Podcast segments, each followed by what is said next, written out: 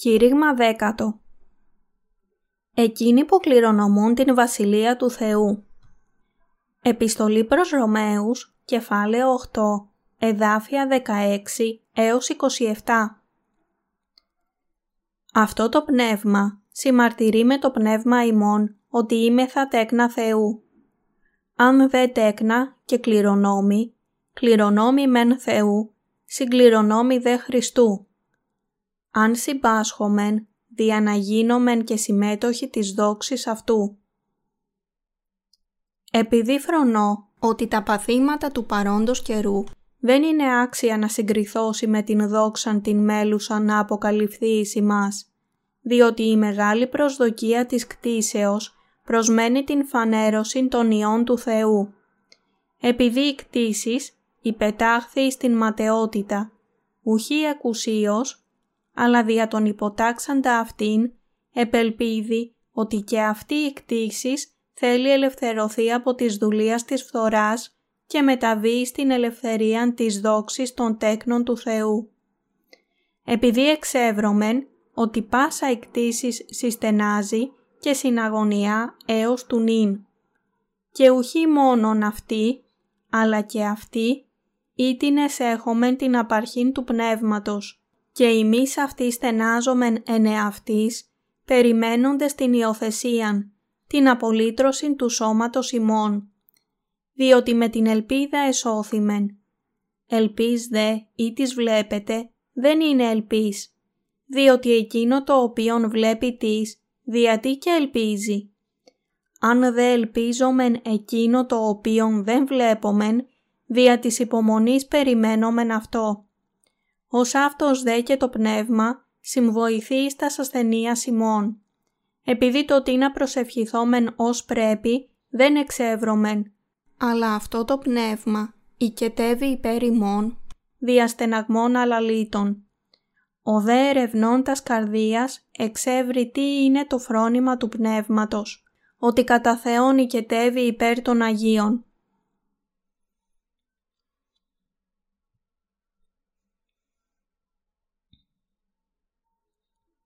Όλοι οι άνθρωποι που έχουν συγχωρεθεί από τις αμαρτίες τους πιστεύουν στο Ευαγγέλιο του Ήδατος και του Πνεύματος και έχουν το Άγιο Πνεύμα στις καρδιές τους. Στην πρώτη επιστολή του Ιωάννου, κεφάλαιο 5, εδάφιο 10 λέει «Όστις πιστεύει στον Υιόν του Θεού, έχει την μαρτυρία εν εαυτό. Όποιος έχει την δικαιοσύνη του Θεού στην καρδιά του, έχει το Άγιο Πνεύμα να κατοικεί σε αυτήν και η πίστη στο Ευαγγέλιο του Ήδατος και του Πνεύματος κάνει δυνατό στο Άγιο Πνεύμα να κατοικήσει αιώνια στην καρδιά του. Γίναμε παιδιά του Θεού με την συγχώρεση των αμαρτιών μας μέσω της πίστης μας στο Ευαγγέλιο του Ήδατος και του Πνεύματος. Το Άγιο Πνεύμα έχει κατοικήσει στις καρδιές μας και έχει γίνει ο μάρτυράς μας λέγοντας «Είστε παιδιά του Θεού και δικοί του άνθρωποι». Αφετέρου, σε όσους δεν έχουν το Άγιο Πνεύμα στις καρδιές τους, ο νόμος μαρτυρεί. Δεν είσαστε παιδιά του Θεού, αλλά αμαρτωλοί. Σε όσους πιστεύουν στο Ευαγγέλιο του Ήδατος και του Πνεύματος, το Άγιο Πνεύμα μαρτυρεί. Είστε παιδιά του Θεού, είστε άνθρωποι του Θεού, χωρίς αμαρτία.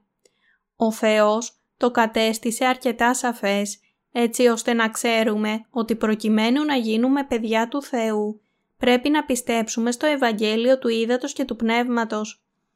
Ίσως αναρωτιέστε, δεν αισθάνομαι τίποτε. Πώς λοιπόν είμαι παιδί του Θεού; Μερικοί άνθρωποι είναι τόσο απλοϊκοί στην πίστη τους και δεν μπορούν να συνειδητοποιήσουν ότι έχουν το Άγιο Πνεύμα στις καρδιές τους. Αλλά το Άγιο Πνεύμα μας επιβεβαιώνει ακόμα και αν αμφιβάλλουμε μέσα μας και μας ενθαρρύνει λέγοντας «Ε, Είστε παιδιά του Θεού. Δεν πιστεύετε στο Ευαγγέλιο του Ήδατος και του Πνεύματος. Επειδή πιστεύετε, είστε άνθρωποι του Θεού. Επομένως, ακόμα και όταν αμφισβητούμε, εφόσον πιστεύουμε στο Ευαγγέλιο του Ήδατος και του Πνεύματος, είμαστε παιδιά του Θεού. Το Άγιο Πνεύμα μαρτυρεί ότι είμαστε παιδιά του Θεού. Το Άγιο Πνεύμα δεν είναι κάτι που κατοικεί στις καρδιές μας μέσω των συναισθημάτων και των αισθήσεών μας. Όσοι πιστεύουν στο Ευαγγέλιο του Ήδατος και του Πνεύματος δεν έχουν καμία αμαρτία στις καρδιές τους και καθώς δεν έχουν καμία αμαρτία, το Άγιο Πνεύμα κατοικεί μέσα τους. Είναι σίγουρα παιδιά του Θεού. Το Άγιο Πνεύμα λέει στις καρδιές μας «Πιστεύετε στο βάπτισμα του Ιησού, στον Σταυρό Του και έχετε συγχωρεθεί. Επομένως δεν έχετε καμία αμαρτία και είστε παιδιά του Θεού». Εν τούτης, η απόδειξή Του δεν έρχεται με φωνή όπως όταν μιλάει ο άνθρωπος. Γι' αυτό μην περιμένετε να ακούσετε μία βροντερή φωνή. Αν επιθυμείτε να ακούσετε κάποια φωνή, τότε ίσως ο σατανάς μεταμφιέσει την φωνή του ως ανθρώπου και προσπαθήσει να σας βάλει σε πειρασμό. Ο σατανάς εργάζεται κρυφοκοιτάζοντας τις σκέψεις των ανθρώπων, ενώ το Άγιο Πνεύμα λειτουργεί σύμφωνα με τον Λόγο του Θεού. Όσοι έχουν την δικαιοσύνη του Θεού είναι παιδιά και κληρονόμοι Του. Ας διαβάσουμε μαζί το χωρίο 17. Εάν δε τέκνα και κληρονόμοι, κληρονόμοι μεν Θεού, συγκληρονόμοι δε Χριστού. Εάν συμπάσχομεν, διαναγίνομεν και συμμέτοχοι της δόξης Αυτού. Αν είμαστε παιδιά του Θεού, είμαστε επίσης κληρονόμοι Του. Κληρονόμος είναι κάποιος που παίρνει τα πάντα από τους γονείς του. Με άλλα λόγια, με άλλα λόγια, έχουμε το δικαίωμα να μοιραστούμε όλα όσα έχει ο Θεός Πατέρας. Αν αναρωτιέστε ποιος είναι ο κληρονόμος του Θεού Πατέρα, μπορούμε να απαντήσουμε. Κληρονόμοι του είναι οι άνθρωποι που πιστεύουν στο Ευαγγέλιο του Ήδατος και του Πνεύματος και έχουν συγχωρεθεί από τις αμαρτίες τους. Οι άνθρωποι που έχουν αυτό το είδος πίστης είναι ευλογημένοι και θα κληρονομήσουν την δόξα του Θεού στην Βασιλεία Του μαζί με τον Χριστό. Εδώ βεβαιώνει ότι αφού είμαστε συγκληρονόμοι με τον Χριστό για να δοξαστούμε μαζί Του, πρέπει επίσης να υποφέρουμε μαζί Του. Το να είμαστε συγκληρονόμοι με τον Χριστό σημαίνει να ζήσουμε αιώνια στην Βασιλεία του Πατέρα μας. Αν πιστεύετε στο Ευαγγέλιο του Ήδατος και του Πνεύματος, τότε είστε συγκληρονόμος με τον Χριστό. Είμαστε κληρονόμοι επειδή θα κληρονομήσουμε όλα όσα έχει ο Πατέρας μας. Κατά διαστήματα μπορεί να αισθάνομαι ότι η Βασιλεία του Θεού είναι πολύ κοντά μας. Όλα συμβαίνουν στον χρόνο τους. Οι υποσχέσεις του Θεού στην βίβλο εκπληρώνονται επίσης η μία μετά την άλλη. Τώρα εκείνο που έχει απομείνει είναι η μετάνοια του λαού Ισραήλ να ομολογήσουν τον Ιησού ως σωτήρα τους και να σωθούν από τις αμαρτίες τους, καθώς και μερικά άλλα πράγματα. Ο λαός Ισραήλ υποτίθεται ότι θα δεχτεί τον Ιησού ως σωτήρα του στη διάρκεια της επταετούς μεγάλης θλίψης. Η πραγματοποίηση της Βασιλείας του Θεού στην γη και στον ουρανό συνδέεται με την μετάνοια των Ισραηλιτών. Πιστεύω ότι η τελευταία ημέρα θα έρθει σύντομα. Πιστεύω ότι η ημέρα είναι πλησίον. Όταν όσοι πιστεύουν στο Ευαγγέλιο του Ήδατος και του Πνεύματος θα κατοικήσουν αιώνια με τον Θεό. Ολόκληρος ο κόσμος περίμενε το έτος 2000 και νόμιζε ότι θα ήταν εκείνη η ημέρα. Αλλά το έτος 2000 ήδη πέρασε. Οι μεγάλες ανησυχίες για τον ιό της χιλιετίας στα κομπιούτερ έχουν περάσει και ήδη έχει περάσει το 2002, ενώ πολλοί άνθρωποι στον κόσμο νόμιζαν ότι όλες οι αλλαγές στην γη θα συνέβαιναν πράγματι το έτος 2000. Εν τούτης, η για πολλά χρόνια αναμενόμενη βασιλεία του Χριστού μας εξακολουθεί να πλησιάζει κάθε έναν και κάθε μία από εμάς. Το Άγιο Πνεύμα οδηγεί και εκείνους από μας που συγχωρέθηκαν από τις αμαρτίες να αισθανθούμε το πλησίασμα της Βασιλείας του Θεού. Τώρα, όπως πριν, όλα θα εκπληρωθούν όπως είπε ο Θεός. Ας περιμένουμε εκείνη την ημέρα με πίστη. Στο μέλλον, ο λαός Ισραήλ θα γίνει λίθος προσκόμματος και εμπόδιο στην παγκόσμια ειρήνη και για αυτό θα συγκεντρώσει την εχθρότητα πολλών εθνών. Αυτό μας λέει η βίβλος, ότι το Ισραήλ θα γίνει ο εχθρός πολλών και τότε μερικοί από τους Ισραηλίτες θα αναγνωρίσουν ότι ο Μεσσίας που περίμεναν για τόσο πολύ καιρό ήταν πράγματι ο Ιησούς. Θα συγχωρεθούν από τις αμαρτίες τους πιστεύοντας το Ευαγγέλιο του Ήδατος και του Πνεύματος. Όσα έχει σχεδιάσει ο Θεός θα πραγματοποιηθούν. Εν τούτης, όλα αυτά θα πραγματοποιηθούν σε εύθετο χρόνο. Έτσι, δεν πρέπει να περιμένουμε να συμβούν μία συγκεκριμένη ημερομηνία και χρόνο, όπως μερικοί ασύνετοι εσχατολόγοι προβλέπουν. Όσοι πιστεύουν στο Ευαγγέλιο του Ήδατος και του Πνεύματος θα δουν τις προφητείες του Θεού να επαληθεύονται.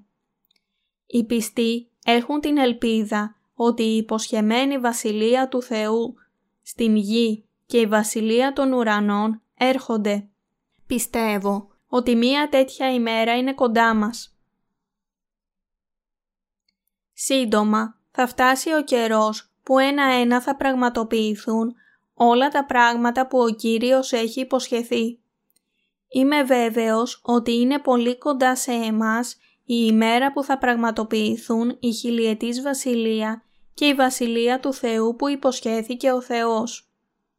Αναγνωρίζετε και εσείς το ίδιο εμπνευσμένοι από το Άγιο Πνεύμα όπως εγώ; Πιστεύετε ότι κάθε προφητεία του Θεού θα εκπληρωθεί μέσω του Αγίου Πνεύματος; Το Άγιο Πνεύμα μας βοηθά να πιστέψουμε αληθινά τις υποσχέσεις του Θεού με όλη την καρδιά μας. Μέσω του Αγίου Πνεύματος είμαστε βέβαιοι στις καρδιές μας ότι οι υποσχέσεις του Θεού για τις έσχατες ημέρες θα πραγματοποιηθούν σύντομα. Πιστεύουμε μέσω του Αγίου Πνεύματος ότι εκείνα που περνούν από το νου μας και οι ελπίδες μας θα πραγματοποιηθούν μαζί με όλες τις προφητείες του Θεού. Αυτή είναι αληθινή πίστη. Εσείς και εγώ είμαστε οι κληρονόμοι όλων των ευλογιών που υποσχέθηκε ο Θεός. Γι' αυτό πρέπει να περιμένουμε μέσα στο Άγιο Πνεύμα. Η Βασιλεία του Θεού θα έρθει σε εμάς σύντομα. Οι Ισραηλίτες θα πιστέψουν σύντομα και θα δεχτούν τον Ιησού Χριστό ως Μεσσία τους. Πολλοί άνθρωποι τον περιμένουν ευθύς αμέσως λέγοντας «Παρακαλώ, έλα Κύριε Ιησού». Ο Παύλος είπε ότι αφού ήταν κληρονόμος του Θεού, τα βάσανα που περνούσε δεν θα μπορούσαν να συγκριθούν με την δόξα που θα λάβαινε σύντομα. Αυτό σημαίνει ότι για να λάβουμε την δόξα μαζί με τον Χριστό, επίσης θα πρέπει να υποφέρουμε μαζί Του. Αυτό συμβαίνει επειδή πιστεύουμε και περιμένουμε να έρθει η Βασιλεία του Θεού. Για να λάβουμε την δόξα μαζί με τον Χριστό, πρέπει επίσης να υποφέρουμε μαζί Του. Η ελπίδα του Παύλου ήταν ότι όλη η δημιουργία, συμπεριλαμβανομένων όλων των ζώων και των φυτών, θα ελευθερωθούν από τον θάνατό τους. Γι' αυτό όλη η δημιουργία περιμένει ένθερμα τον ερχομό των Υιών του Θεού. Η ελπίδα των Υιών του Θεού είναι ότι η ημέρα θα έρθει όταν όλα τα πλάσματα θα μπορούν να ζήσουν αιώνια. Γι' αυτό πρέπει να αναγνωρίσουμε ότι εμείς οι πιστοί έχουμε ευλογηθεί με αιώνια ζωή.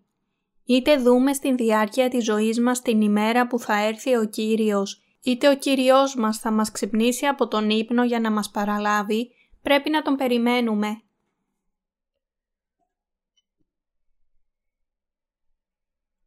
Είναι η δόξα του Θεού που μέλει να αποκαλυφθεί σε εμάς αληθινά μεγάλη.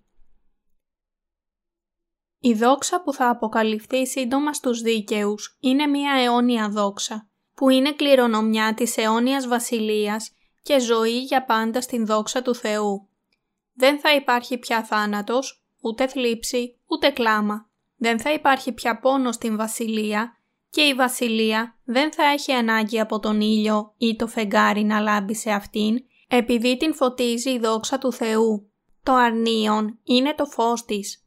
Είναι ένας τόπος όπου βρίσκονται μόνο ο Ιησούς και οι αναγεννημένοι, οι χωρίς αμαρτία πιστοί και είναι γεμάτη με την δόξα του Θεού. Η βασιλεία είναι γεμάτη με χρυσές ακτίνες.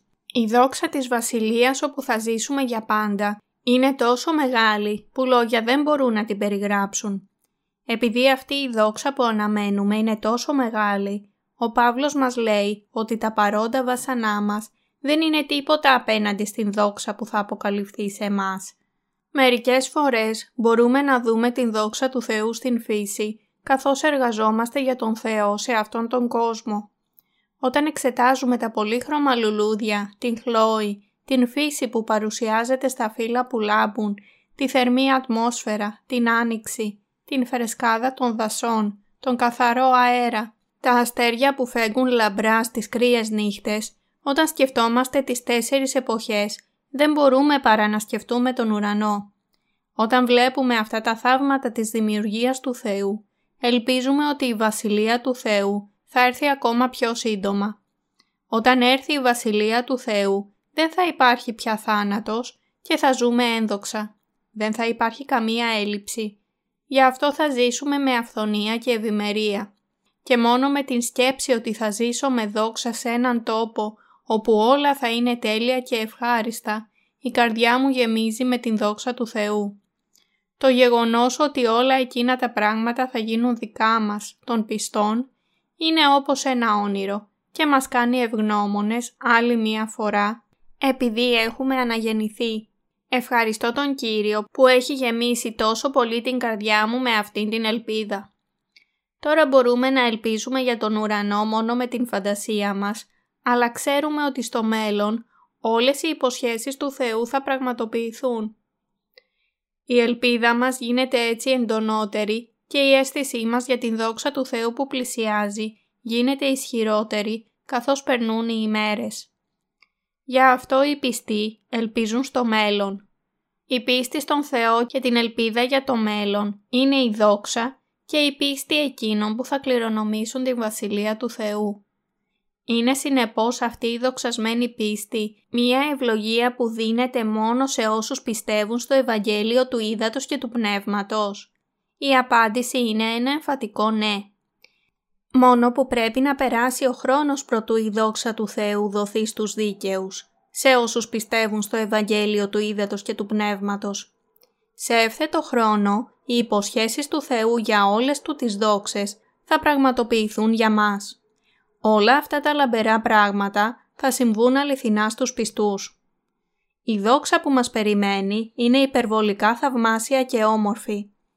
Εσείς και εγώ που έχουμε την ίδια πίστη στο Ευαγγέλιο του Ήδατος και του Πνεύματος, είμαστε οι άνθρωποι που θα μπουν στην δοξασμένη Βασιλεία του Θεού. Ο κόσμος μας που είναι κακός και σε σύγχυση μπορεί να σκοτεινιάσει τις καρδιές μας κατά περιόδους και μπορεί να αποθαρρυνόμαστε και να αποπροσανατολιζόμαστε. Όσοι όμως έχουν αναγεννηθεί μπορούν να υπερνικήσουν αυτές τις δυσκολίες με την πίστη ότι έχουν γίνει κληρονόμοι του Θεού. Ακόμα και αν ίσως υπάρξουν όλα τα είδη των προβλημάτων στις καρδιές των πιστών που είναι χωρίς αμαρτία, θα μπορέσουν να βρουν την δύναμη και να ζήσουν με την ανάμνηση των εποσχέσεων του Θεού. Είμαι ευγνώμων που το Άγιο Πνεύμα παραμένει στις καρδιές μας μας παρηγορεί και μαρτυρεί στα πνεύματά μας ότι είμαστε παιδιά του Θεού. Όσοι έχουν λυτρωθεί πρόσφατα από τις αμαρτίες τους, πρέπει επίσης να κοιτάξουν στην δόξα του ουρανού και να ζουν με την ελπίδα. Γίναμε εξίσου άνθρωποι του Θεού. Αν έχετε ζήσει την ζωή της πίστης στην Εκκλησία για πολύ, μπορείτε να δείτε το Άγιο Πνεύμα μέσα στις ψυχές σας να χαίρετε για τα πλούτη της λαμπρής κληρονομιάς σας. Ακόμα και οι καρδιές των δικαίων στενάζουν σε αυτήν την γη. Ας διαβάσουμε μαζί το χωρίο 23. «Και ουχή μόνον αυτοί, αλλά και αυτοί, ήτινες έχομεν την απαρχήν του πνεύματος, και εμείς αυτοί στενάζομεν εν εαυτής, περιμένοντες την υιοθεσίαν, την απολύτρωση του σώματος ημών. Ας αναρωτηθούμε, ποια είναι η ελπίδα μας στην ζωή; Εμείς, οι πιστοί, ζούμε ελπίζοντας την λύτρωση των σωμάτων μας. Όταν λέμε ότι είμαστε παιδιά του Θεού, αυτό σημαίνει ότι μόνο τα πνεύματά μας είναι παιδιά Του. Τα σώματά μας δεν έχουν λάβει ακόμα την δόξα. Έτσι, Όλοι οι πιστοί ελπίζουν πως και τα σώματά τους θα αλλάξουν επίσης. Όταν τα σώματα των πιστών φορούν την δόξα του Θεού, θα μπορούν να περάσουν μέσα από την φωτιά χωρίς να καούν και θα μπορούν να περάσουν από οποιοδήποτε είδος εμποδίων ή τείχων. Τα αλλαγμένα σώματά μας θα είναι χωρίς περιορισμούς χρόνου και χώρου. Αλλά τα σώματά μας δεν έχουν αλλάξει ακόμα. Γι' αυτό, εμείς που έχουμε τα πρωτοκάρπια του πνεύματος, στενάζουμε μέσα μας. Γι' αυτό, οι δίκαιοι άνθρωποι που έχουν αναγεννηθεί πιστεύοντας το Ευαγγέλιο του Ήδατος και του Πνεύματος, περιμένουν τη λύτρωση του σώματος. Στενάζουν. Γράφει ότι ακόμα και εμείς που έχουμε τα πρωτοκάρπια του Πνεύματος στενάζουμε. Έχετε αισθανθεί το Άγιο Πνεύμα να στενάζει μέσα σας; Πότε στέναξε; Το Άγιο Πνεύμα στενάζει όταν προσπαθούμε να ικανοποιήσουμε τις αρκικές επιθυμίες. Όταν κοιτάζουμε τον κόσμο και αγαπούμε ό,τι βλέπουμε, το Άγιο Πνεύμα στενάζει μέσα μας. Τα σώματά μας δεν έχουν αλλάξει. Γι' αυτό απολαμβάνουν και προσπαθούν να ακολουθήσουν τα κοσμικά πράγματα. Επειδή όμως οι ψυχές μας έχουν αλλάξει ήδη, το Άγιο Πνεύμα στενάζει μέσα μας. Πρέπει λοιπόν να στρέψουμε πίσω τις καρδιές μας που προσπαθούν να ακολουθήσουν την κοσμική ευχαρίστηση και να λάβουμε την καθοδήγηση του Αγίου Πνεύματος. Το Άγιο Πνεύμα στενάζει μέσα σε εμάς που είμαστε οι κληρονόμοι του Θεού, επειδή το Άγιο Πνεύμα είναι μέσα μας. Ζώντας σε αυτόν τον κόσμο μπορούμε να δούμε πόσο σκοτεινό είναι το μέλλον και πόσο αδύναμα είναι τα σώματά μας σε εποχές όπως αυτή. Πρέπει να κοιτάξουμε ψηλά και να λαχταρίσουμε τις ευλογίες των κληρονόμων του Θεού, επειδή ξέρουμε ότι και τα σώματά μας επίσης θα λυτρωθούν. Οι πιστοί περιμένουν την ημέρα που θα έχουν τέλεια και εντελώς λυτρωμένα σώματα. Ζώντας με την ένδοξη ελπίδα Ας διαβάσουμε όλοι μαζί με μία φωνή τα χωρία 24 και 25. Διότι με την ελπίδα εσώθημεν, ελπίστε ή τις βλέπετε, δεν είναι ελπίς. Διότι εκείνο το οποίον βλέπει τις, διατί και ελπίζει. Αν δε ελπίζομεν εκείνο το οποίον δεν βλέπομεν, δια της υπομονής περιμένομεν αυτό. Ας κάνουμε αυτήν την ερώτηση. Λάβαμε την συγχώρεση όλων των αμαρτιών μας με την ελπίδα της Βασιλείας του Θεού. Είπαμε ότι λάβαμε την συγχώρεση των αμαρτιών μας πιστεύοντας το Ευαγγέλιο του Ήδατος και του Πνεύματος. Αλλά ο Θεός λέει «Εάν ελπίζομεν εκείνο το οποίο δεν βλέπομεν, δια της υπομονής περιμένομεν αυτό». Για να πάμε στον ουρανό και να ελευθερωθούμε από τις αμαρτίες μας, πρέπει να σωθούμε με πίστη στον λόγο του ύδατος και του πνεύματος. Αφού σωθήκαμε από όλες τις αμαρτίες μας, αν στρέφουμε τα μάτια μας στον κόσμο και ελπίζουμε για αυτό που βλέπουμε, αυτό σημαίνει ότι δεν ξέρουμε τη δόξα του Θεού, ούτε την περιμένουμε. Αν ελπίζουμε για αυτό που βλέπουμε, αυτό δεν μπορεί να είναι ελπίδα.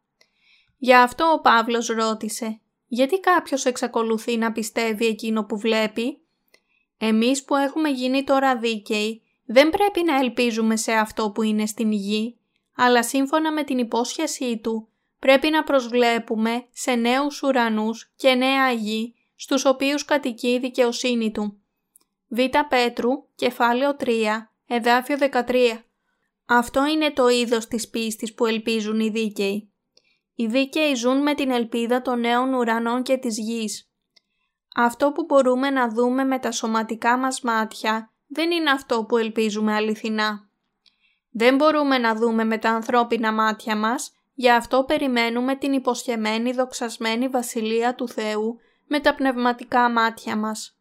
Γι' αυτό, όσοι είναι αληθινά δίκαιοι, θέτουν τις ελπίδες τους στην Βασιλεία των Ουρανών.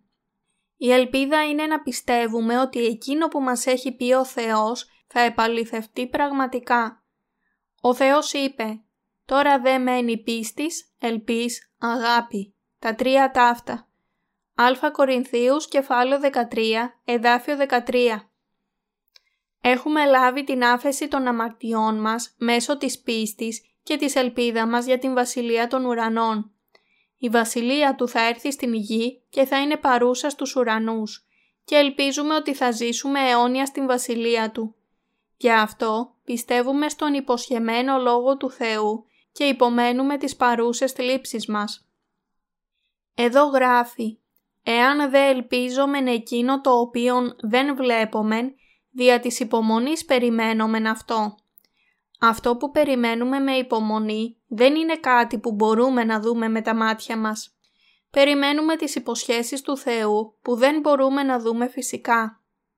Οι υποσχέσεις του Θεού θα πραγματοποιηθούν σε εμάς τους πιστούς επειδή μας έχει λεχθεί ότι η δόξα του Θεού θα αποκαλυφθεί σύντομα και πιστεύουμε σε αυτήν την υπόσχεση. Δεδομένου ότι πιστεύουμε ότι ο Κύριος μας επιστρέφει πάλι σε αυτήν την γη, μπορούμε να υπομένουμε τις παρούσες θλίψεις μας. Η Βασιλεία του Θεού θα έρθει σε αυτήν την γη χωρίς ίχνος αμφιβολίας. Όταν το Ευαγγέλιο διαδοθεί σε όλα τα έθνη, η Βασιλεία του Θεού θα έρθει σίγουρα. Οι δίκαιοι περιμένουν εκείνη την ημέρα με υπομονή. Ο Κύριος μας θα έρθει ενώ εμείς περιμένουμε.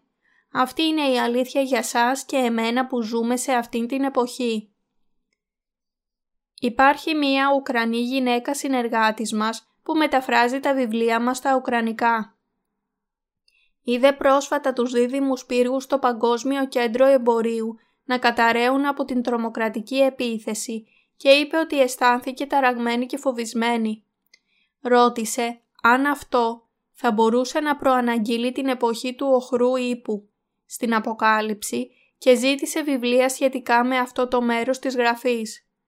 Δεν μπορούμε να πούμε σίγουρα ότι αυτό το γεγονός είναι ένας ιονός της εποχής του οχρού ύπου, αλλά δεν μπορούμε να αρνηθούμε ότι μπορεί και να έχει σχέση. Αν πράγματα όπως αυτό συμβαίνουν συχνά, τότε θα υπάρξουν πόλεμοι και τα έθνη θα πολεμήσουν το ένα το άλλο. Όταν ξεσπούν πόλεμοι, ο κόσμος πάσχει από πίνες και η εποχή του οχρού ύπου θα μπορούσε ξαφνικά να έρθει αληθινά. Έτσι, όταν βλέπω αυτά τα γεγονότα που προλέγουν την καταστροφή του κόσμου, ανανεώνω την θέλησή μου, ότι πρέπει να διαδώσουμε το Ευαγγέλιο ως τις άκρες του κόσμου. Είναι αλήθεια ότι χάνουμε την ελπίδα για αυτόν τον κόσμο και ότι οι καρδιές μας στενάζουν όταν μας χτυπούν οι τραγωδίες. Εν τούτης, εφόσον ζούμε, πρέπει να περιμένουμε την Βασιλεία του Θεού, την οποία δεν μπορούμε να δούμε με τα φυσικά μάτια μας, αλλά μόνο με τα πνευματικά μάτια μας. Επειδή πιστεύουμε στο Ευαγγέλιο του Ήδατος και του Πνεύματος, ελπίζουμε για την Βασιλεία των Ουρανών και την περιμένουμε καρτερικά. Επειδή πιστεύουμε ότι η Βασιλεία του Θεού έρχεται πιο κοντά σε εμάς, μπορούμε να υπομείνουμε όλες τις δυσκολίες μας. Αυτό είναι δυνατό επειδή το Άγιο Πνεύμα κατοικεί στις καρδιές μας. Υποφέρετε, να υπομένετε καλά και να έχετε υπομονή. Δεν είστε μόνο εσείς που υποφέρετε, αλλά και όλοι εμείς επίσης. Θα έχουμε ελπίδα πως όταν αυτό τελειώσει όλα θα αποβούν σωστά. Δεν ξέρετε πως δεν μπορείτε να αναπτύξετε ελπίδα πνευματικά όταν δεν υφίσταστε δυσκολίες φυσικά. Όταν το σώμα είναι πάρα πολύ άνετο, δεν ψάχνουμε τον Θεό, ούτε επιδιώκουμε ευλογίες από Αυτόν. Παρασυρώμαστε έτσι μακριά από τον Θεό. Εμείς που έχουμε αναγεννηθεί πρέπει να έχουμε την ελπίδα για την ερχόμενη δόξα και να υπομείνουμε τις παρούσες δυσκολίες μας. Ο Θεός είπε ότι εκείνοι που υπομένουν προβλήματα με εγκαρτέρηση για τον Κύριο είναι μακάριοι. Η ημέρα που έρχεται η Βασιλεία του Θεού στην γη θα φτάσει και θα μπούμε στην Βασιλεία Του. Πρέπει να αντέξουμε, να έχουμε υπομονή και να μην χάσουμε την ελπίδα για εκείνη την ημέρα. Πρέπει να υπομείνουμε και να περιμένουμε εκείνη την ημέρα. Ανεξάρτητα από το πόσο λυπηρό και σκληρό μπορεί να είναι το παρόν, πρέπει να περιμένουμε και να εμείνουμε έως ότου έρθει η Βασιλεία του Θεού ως νέοι ουρανοί και γη.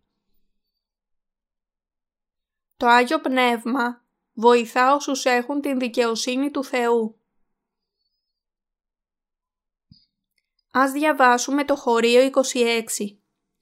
Ως αυτός δε και το πνεύμα συμβοηθεί εις τας ασθενείας ημών, επειδή το τι να προσευχηθόμενος πρέπει δεν εξεύρωμεν, αλλά αυτό το πνεύμα οικετεύει υπέρ ημών διαστεναγμών αλαλήτων.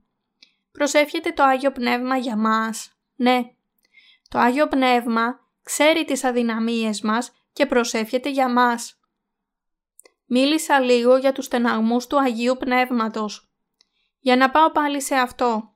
Το Άγιο Πνεύμα στενάζει όταν κατευθυνόμαστε προς την κατεύθυνση που ο Θεός δεν θέλει να πάμε. Το Άγιο Πνεύμα στενάζει όταν κοιτάζουμε τις περιστάσεις του κόσμου και στενάζουμε μαζί Του, όταν ακολουθούμε την κατεύθυνση στην οποία ο Θεός Πατέρας μας δεν θέλει να πάμε. Ή όταν δεν λαμβάνουμε υπόψη το θέλημα του Πατέρα μας και ζούμε αδιάφορα προς το θέλημά Του. Όταν το Άγιο Πνεύμα κατοικεί σε έναν αναγεννημένο πιστό, στενάζει εκείνα που εμείς δεν μπορούμε να εκφράσουμε.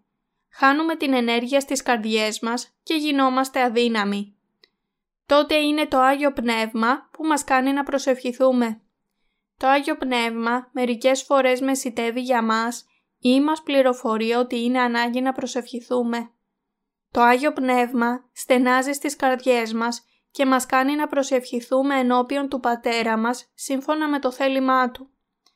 Κύριε Θεέ, Εσύ έχεις καθαρίσει τις αμαρτίες μας μέσω του βαπτίσματός Σου και του αίματός Σου στον Σταυρό και μέσω αυτού έχουμε γίνει παιδιά Σου. Ελπίζουμε ότι η δεύτερη έλευσή Σου θα πραγματοποιηθεί στην γη σύντομα. Προσευχόμαστε ώστε το θέλημά Σου να επαληθευτεί. Προσευχόμαστε κάπως έτσι. Ζητάμε πνευματική πίστη. Θεέ, είμαστε φτωχοί και ελλειπεί στα μάτια Σου. Γι' αυτό, παρακαλούμε, δώσε μας την πίστη που απαιτείται ώστε το θέλημά Σου να επαληθευτεί. Ο Θεός μας βοηθά τότε επειδή ξέρει τις αδυναμίες μας. Το Άγιο Πνεύμα δεν μας αφήνει μόνους, αλλά μας κάνει να προσευχηθούμε σύμφωνα με το θέλημα του Θεού και επίσης προσεύχεται για μας ενισχύοντας τις καρδιές μας. Το Άγιο Πνεύμα μας κάνει να προσευχηθούμε σύμφωνα με το θέλημα του Θεού και όταν ζητάμε βοήθεια μας ενημερώνει ποιο είναι το θέλημα του Θεού για μας και μας δίνει νέα δύναμη. Επειδή το τι να προσευχηθόμεν ως πρέπει δεν εξεύρωμεν, αλλά αυτό το πνεύμα οικετεύει υπέρ ημών διαστεναγμών αλαλήτων. Αισθάνεστε αυτά τα πράγματα; Όταν σκέφτεστε και ενεργείτε διαφορετικά από αυτό που θέλει ο Θεός να κάνουμε, αισθάνεστε το Άγιο Πνεύμα να λέει σε εμάς τους δίκαιους ανθρώπους ότι είναι κάτι λάθος; Το Άγιο Πνεύμα λέει «Ε, κάνετε λάθος» και οι καρδιές μας αρχίζουν να στενάζουν. Ξέρετε ότι αυτό είναι το Άγιο Πνεύμα που στενάζει; Πιθανώς έχετε δοκιμάσει πως όταν η καρδιά ενός δίκαιου ανθρώπου έχει χαρά, είναι επειδή το Άγιο Πνεύμα χαίρεται μέσα του. Τότε ξέρετε πως όταν η καρδιά σας στενάζει, αυτό είναι ο στεναγμός του Αγίου Πνεύματος. Όταν είμαστε αδύναμοι και ενεργούμε λανθασμένα, το Άγιο Πνεύμα στενάζει και μεσητεύει για μας και ο Πατέρας Θεός μας δίνει δύναμη. Το Άγιο Πνεύμα μας έχει κάνει να προσευχηθούμε για όλα τα πράγματα, δίνοντάς μας νέα πνευματική δύναμη. Για αυτό Όσοι έχουν το Άγιο Πνεύμα στις καρδιές τους είναι πολύ ευτυχείς. Το Άγιο Πνεύμα μας δίνει δύναμη μέσω του Λόγου του Θεού. Με άλλα λόγια, το Άγιο Πνεύμα εργάζεται με τον Λόγο Του μέσα στις καρδιές μας για να μας δώσει νέα πνευματική δύναμη. Το Άγιο Πνεύμα δεν επιθυμεί να μιλάει με άλλα μέσα. Μας δίνει δύναμη μέσω της Γραφής, της Εκκλησίας του Θεού και της κοινωνίας μας με τους αδελφούς και τις αδελφές μας. Γι' αυτό η Εκκλησία του Θεού είναι πολύ σημαντική και έχει πολύ σημαντικό ρόλο να διαδραματίσει στα έργα του Αγίου Πνεύματος. Στην Εκκλησία υπάρχουν οι πιστοί, η κοινωνία, οι έπαινοι και τα μηνύματά τους. Ανεξάρτητα από το ποιοι είναι οι ιεροκήρυκες, το Άγιο Πνεύμα είναι παρόν και λειτουργεί μέσα τους, έτσι ώστε να παραδίδουν τα κατάλληλα μηνύματα που απαιτούνται στο κατάλληλο καιρό. Το Άγιο Πνεύμα εργάζεται και ανάμεσα σε όσους δίνουν το μήνυμα και ανάμεσα σε όσους το λαβαίνουν, ξυπνώντας τον νου τους και δίνοντας σε κάθε έναν τις ευλογίες που χρειάζονται. Το Άγιο Πνεύμα το κάνει αυτό στην Εκκλησία του Θεού, όπου συγκεντρώνονται οι δίκαιοι άνθρωποι. Γι' αυτό η Εκκλησία είναι πολύ σημαντική για τους πιστούς. Όταν ένας πιστός περνά από μία δυσκολία στην καρδιά του, όμως δεν μπορεί να μοιραστεί τον πόνο του με άλλους, οι δούλοι του Θεού θα μπορούν να το παρατηρήσουν αυτό μέσω του Αγίου Πνεύματος. Αν οι πιστοί είναι σε μία συγκέντρωση της Εκκλησίας του Θεού, το Άγιο Πνεύμα θα μπορεί να αγγίξει και να ανακουφίσει τις καρδιές τους. Το Άγιο Πνεύμα θα τους βοηθήσει να στηριχτούν στην Γραφή και θα τους δώσει δύναμη να σταθούν ξανά. Όταν ζούμε την ζωή της πίστης, πιστεύουμε στο Ευαγγέλιο του Ήδατος και του Πνεύματος. Λαβαίνουμε συγχώρεση για τις αμαρτίες μας, γινόμαστε παιδιά του Θεού και σαν απόδειξη λαβαίνουμε ως δώρο το Άγιο Πνεύμα. Τότε ο Θεός μας δίνει την Εκκλησία Του. Αφού τους δώσει την Εκκλησία, ο Θεός μιλά στους δούλους Του μέσω της Εκκλησίας και κάνει τους δούλους Του να κηρύξουν το μήνυμά Του. Θεραπεύει τις πληγές μας με την Γραφή. Δίνει δύναμη σε όσους είναι αδύναμοι. Ευλογεί όσους είναι φτωχοί στην καρδιά και τους δίνει δυνατότητα να εκτελέσουν το έργο Του. Πραγματοποιεί το θέλημά Του μέσα από εμάς. Γι' αυτό οι πιστοί δεν μπορούν ποτέ να αποκοπούν από την Εκκλησία. Οι πιστοί δεν μπορούν ποτέ να αποκοπούν από τις σχέσεις τους με άλλους δίκαιους ανθρώπους ή από την αύξησή τους στον Λόγο του Θεού. Η απόλυτη αλήθεια βρίσκεται μόνο μέσα στην Εκκλησία του Θεού. Πρέπει επομένως οι πιστοί να ενωθούν ο ένας με τον άλλον στην Εκκλησία. Πίστη χωρίς ενότητα είναι μια ψεύτικη πίστη. Πιστεύετε ότι το Άγιο Πνεύμα κατοικεί στην καρδιά σας; Όταν είμαστε ενωμένοι με την Εκκλησία του Θεού, όπως λέει στην Γραφή, και καθώς η Εκκλησία μας λέει στο μήνυμά της, το Άγιο Πνεύμα θα μας βοηθήσει και θα ανοίξει τα μάτια μας στην αλήθεια, δίνοντάς μας ευλογίες. Γι' αυτό ενωθείτε με την Εκκλησία με τέτοια πίστη. Το Άγιο Πνεύμα θα χαρεί τότε. Έχουμε ζήσει ως αυτήν την ώρα με την βοήθεια του Αγίου Πνεύματος. Θα ζήσουμε επίσης με την βοήθειά Του στο μέλλον. Γι' αυτό το Άγιο Πνεύμα είναι τόσο σημαντικό σε εμάς που έχουμε λάβει την συγχώρεση όλων των αμαρτιών μας. Πρέπει να γνωρίζουμε και να πιστέψουμε ότι το Άγιο Πνεύμα υπάρχει. Πρέπει να ξέρουμε ότι πρέπει να ζήσουμε με το Άγιο Πνεύμα και να λάβουμε την καθοδήγησή Τους στις καρδιές μας. Όσοι έχουν το Άγιο Πνεύμα στις καρδιές τους, πρέπει να ακολουθούν το θέλημά Του. Αν είστε δίκαιος άνθρωπος, τότε το Άγιο Πνεύμα κατοικεί μέσα σας και έτσι πρέπει να ακολουθείτε τον νόμο της ζωής, όπως σας καθοδηγεί το Άγιο Πνεύμα. Ας διαβάσουμε μαζί το χωρίο 27. Ο δε ερευνώντας καρδίας εξεύρει τι είναι το φρόνημα του Πνεύματος, ότι κατά Θεόν νικετεύει υπέρ των Αγίων. Ο Θεός και Πατέρας μας γνωρίζει το φρόνημα του Πνεύματος που κατοικεί μέσα μας. Το Άγιο Πνεύμα γνωρίζει κάθε τι στο νου μας. Συνεπώς, ο Θεός Πατέρας γνωρίζει κάθε τι που υπάρχει στο νου μας. Συνεπώς, το Άγιο Πνεύμα μεσητεύει για τους Αγίους κατά το θέλημα του Θεού.